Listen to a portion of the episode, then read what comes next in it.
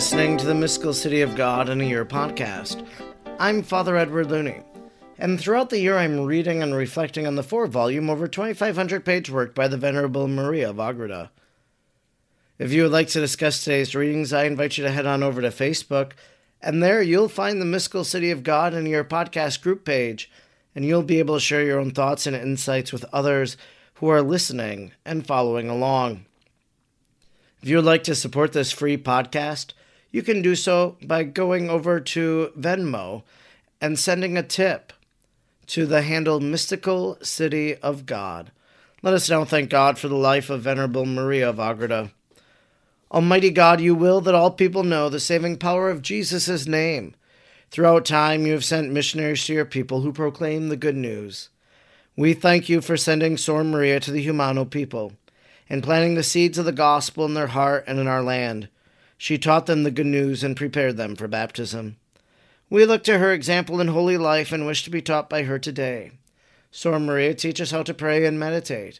Teach us how to imitate the virtues of Our Lady. Teach us the mysteries of our faith. Almighty God, stir aflame in our hearts the same missionary fervor of Sor Maria, so we may be as emboldened as she was to proclaim the gospel of our Lord Jesus Christ who lives and reigns with you in the unity of the Holy Spirit, God, forever and ever. Amen. Today is day number 320, and we are reading from Volume 4, Book 8, Chapter 1, paragraphs 365 to 373. Book 2, Part 3, Book 8 describes the journey of the Most Blessed Mary with St. John to Ephesus, the death and chastisement of Herod the destruction of the temple of Diana, the return of the Most Blessed Mary from Ephesus to Jerusalem, the instructions she gave to the evangelists, the exalted state of her purest soul before her death, her most blessed transition, her assumption and coronation in heaven. Chapter 1 The Most Blessed Mary departs with St. John from Jerusalem for Ephesus. St. Paul goes from Damascus to Jerusalem. St. James arrives there. He visits the great queen in Ephesus. Reflections on the mysterious happenings during all these journeys. 365. The Most Blessed Mary, having enriched and blessed Saragossa and the kingdom of Spain by her presence and her promises of protection, and having established through St. James and her angels the temple as a monument to her sacred name, was borne by the hands of the seraphim back to Jerusalem. As soon as the great Lady of Heaven and the Queen of Angels had left the cloud throne on which she had been born, and set her foot upon the floor of the cenacle, she prostrated herself upon it, humbling herself to the dust in order to praise the Most High for the favors conferred upon her, upon St. James, and upon the kingdom of Spain in this miraculous journey.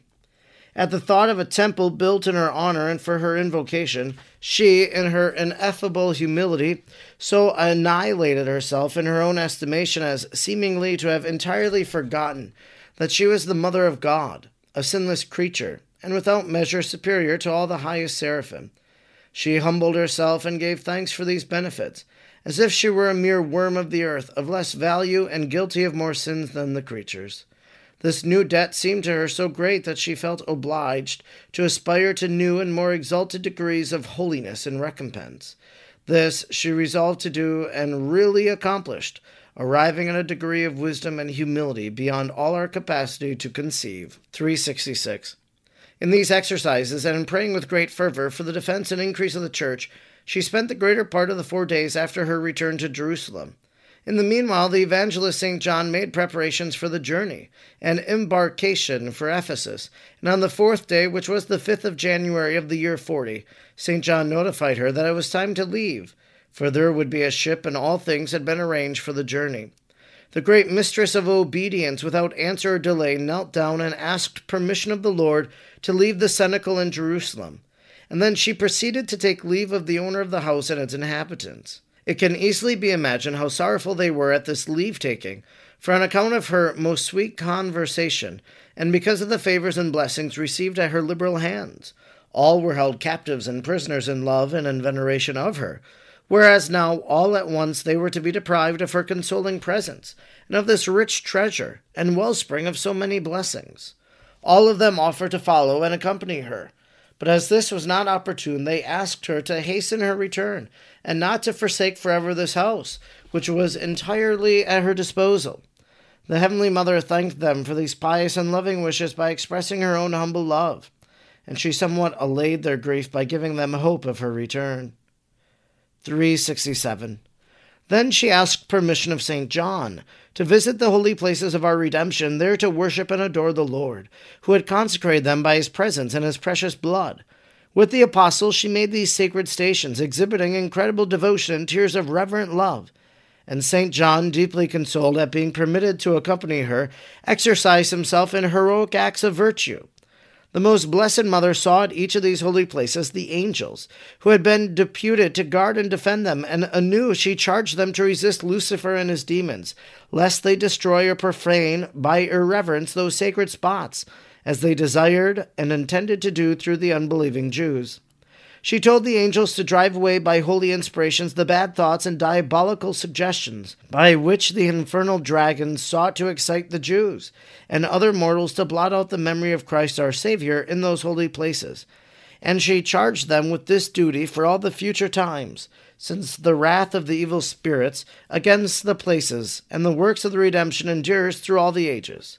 The holy angels obeyed their queen and mistress in all that she had ordained. 368. Having satisfied her piety, she asked St. John on her knees to bless her for the journey, just as she had been wont to do with her divine Son. For she continued to exercise the same great virtues of obedience and humility toward the beloved disciple, his substitute. Many of the faithful of Jerusalem offered her money, jewels, and vehicles, and all things necessary for her journey to the sea and to Ephesus. The most prudent lady humbly showed her appreciation to all but accepted nothing. For her journey to the sea, she made use of an unpretentious beast of burden, on which she was carried along as the queen of virtues and of the poor. She recollected the journeys and pilgrimages she had made with her divine Son and with her spouse Joseph, and these recollections, together with the heavenly love which had induced her once more to travel, awakened in her dove like heart tender and devout affections, in order to be in all things most perfect. She excited new acts of resignation to the divine will in being deprived for the glory and exaltation of his name, of the company of her son and of her spouse, whose consoling presence she had enjoyed on her former journeys. She also resigned herself to the divine will, in regard to leaving the quiet of the cenacle, the neighborhood of the sacred places, and the intercourse with so many of the faithful and devout children of the church, and praised the Most High because he had given her the beloved disciple as a companion in her banishment. 369. For her greater alleviation and comfort during this journey, all her holy angels, on her leaving the cenacle, appeared to her invisible and corporeal forms, surrounding her and protecting her in their midst. With the escort of the celestial host and the human company of St. John, she journeyed to the port where the vessel was ready to sail for Ephesus. She spent her time in oft repeated and sweet colloquies and canticles with the celestial spirits, sounding the praises of the Most High. At other times she conversed with St. John, who with admirable reverence was tenderly solicitous to serve her in all that occurred and seemed opportune. The solicitude of St. John was met by the Heavenly Mother with incredible humility and gratitude.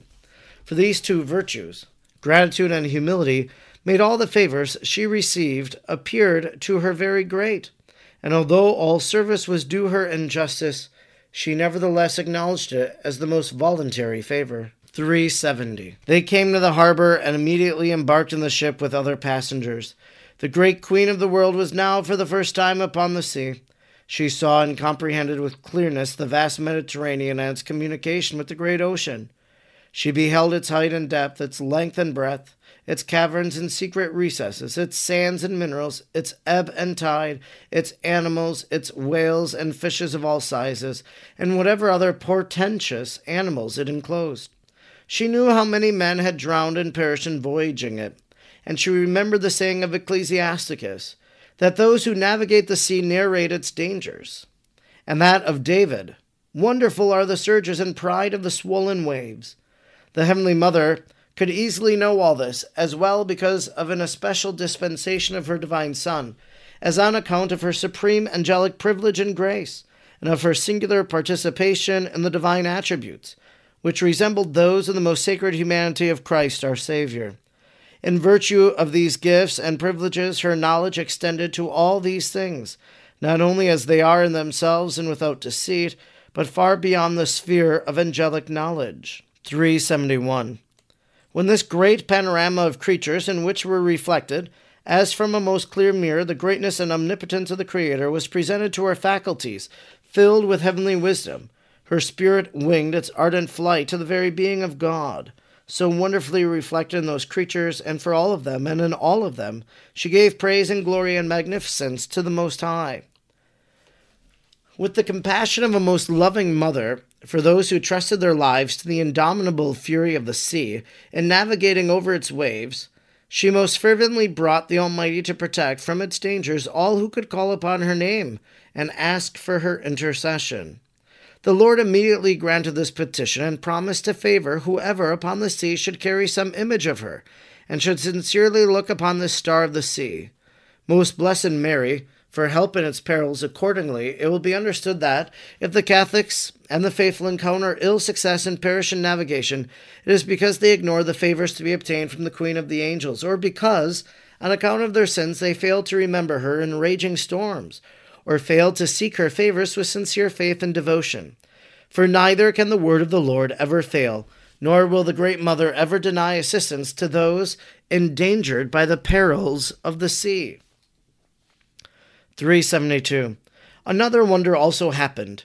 For when the most blessed Mary saw the sea with the fishes and other maritime animals, she gave them all her blessing and commanded them to acknowledge and praise their Creator in the manner they were capable of. Then it was wonderful to see all the fishes of the sea obeying her command, and with incredible swiftness placing themselves in front of the ship. None of the species of sea animals was missing, each being represented by innumerable multitude. All of them surrounded the ship and showed their hands above the water, and with unwonted motions and sighs of pleasure, for a long time acknowledged her as the queen and mistress of creatures, and showed themselves grateful to her for coming upon the waters and visiting them in their place of habitation. This strange event astonished all the passengers as something never before seen. The multitudes of large and small fishes, so crowded and packed together, somewhat impeded the progress of the vessel, and the passengers gazed upon this spectacle and wonderingly disgusted, for they did not know the cause of this miracle. St. John alone understood, and for a while he could not restrain his tears of devoted joy. After some time, he asked the Heavenly Mother to give them her blessing and her permission to depart, since they had so promptly obeyed her when asked to praise the Most High.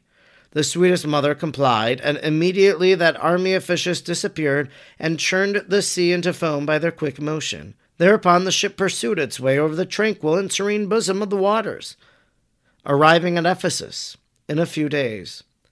373. When they landed, the great queen continued to work miracles equal to those wrought upon the sea. She cured the sick and the possessed, who, as soon as they came into her presence, were set free. I will not tarry to relate all these wonders, for many books would be necessary and much time to describe all the doings of the most blessed Mary and the favors of heaven which she dispensed as the instrument of the medium of the omnipotence of the Most High. I will record only those which are necessary for this history, which shall suffice to manifest in some measure the unknown and wonderful works of our great Queen and Lady. In Ephesus lived some Christians who had come from Jerusalem. There were not many, but on learning of the arrival of the Mother of Christ the Redeemer, they hastened to pay her a visit, and offer their dwellings and their possessions for her use. But the great Queen of Virtues, who sought neither ostentation nor temporal commodities, chose for her dwelling the house of a few retired and poor women, who were living by themselves free from intercourse with men. By the intervention of the angels, they lovingly and generously placed their home at the disposition of the lady. In it, they selected a very retired room for the queen and another for St. John, which these two occupied during their stay at Ephesus. This concludes our reading today for day number 320. We've been reading from Volume 4, Book 8, Chapter 1, paragraphs 365 to 373. Well, there is something beautiful in our reading today to mull over, to muse over, to really think about, that as Mary heads off to Ephesus, she goes back to these important places of Jesus' life. She's living in Jerusalem. Jerusalem is only a stone throw from Bethlehem. So I imagine she probably goes back to that place where Jesus was born. She goes to all of these significant places in Jerusalem where her son taught, where her son preached, where her son was handed over to death, going to Calvary, going to the tomb. She's reliving it. She may not know she is going to return to Jerusalem or not. And so she wants to have that final remembrance of being at those places so important with her son. And I think that's true for us that if we have had someone die in our life, that we hold dear some of the memories we have with them, and maybe we go back to some of those places. Where I live in the state of Wisconsin right now, people are getting ready to go deer hunting. And there are lots of memories of people with their families deer hunting, I'm sure. And so what happens is as they go to camp, as they go to their cottage, as they go to their hunting cabin, well, they're going to remember their father who used to own that land and gave it to them, their father, and they're going to go to their hunting stand and they probably have rituals to remember and maybe even hoping for some good luck. And for Our Lady, she remembers these events of Jesus' life. Mary gets on the boat, and there's a title of Our Lady, Star of the Sea. It's one of the most popular titles of Mary, Star of the Sea. And we heard it today in our reading that we call out to Mary in a raging storm, that we will find her favor if we seek it with sincere faith and devotion. Mary has not denied assistance to those endangered by the perils of the sea. So it is a maritime devotion. You go to Montreal, and on the banks of the St. Lawrence Seaway, there's a church, and there's a huge statue of Our Lady atop this church. Well, there she is, overlooking those who are coming to port, those who are seeking her help. St. Bernard, I've mentioned him many times, but St. Bernard had this whole phrase, as I've said. You know, if you're in the raging storm, look up to the star, call out to Mary. Mary can be a patroness for those on the water and those on a metaphorical raging storm. I'm Father Edward Looney, and throughout the year I'm reading and reflecting on the four volumes of the Mystical City of God. I'm grateful you joined me today, and I hope you'll join me again tomorrow. Until then, may God bless you, and Mary pray for you.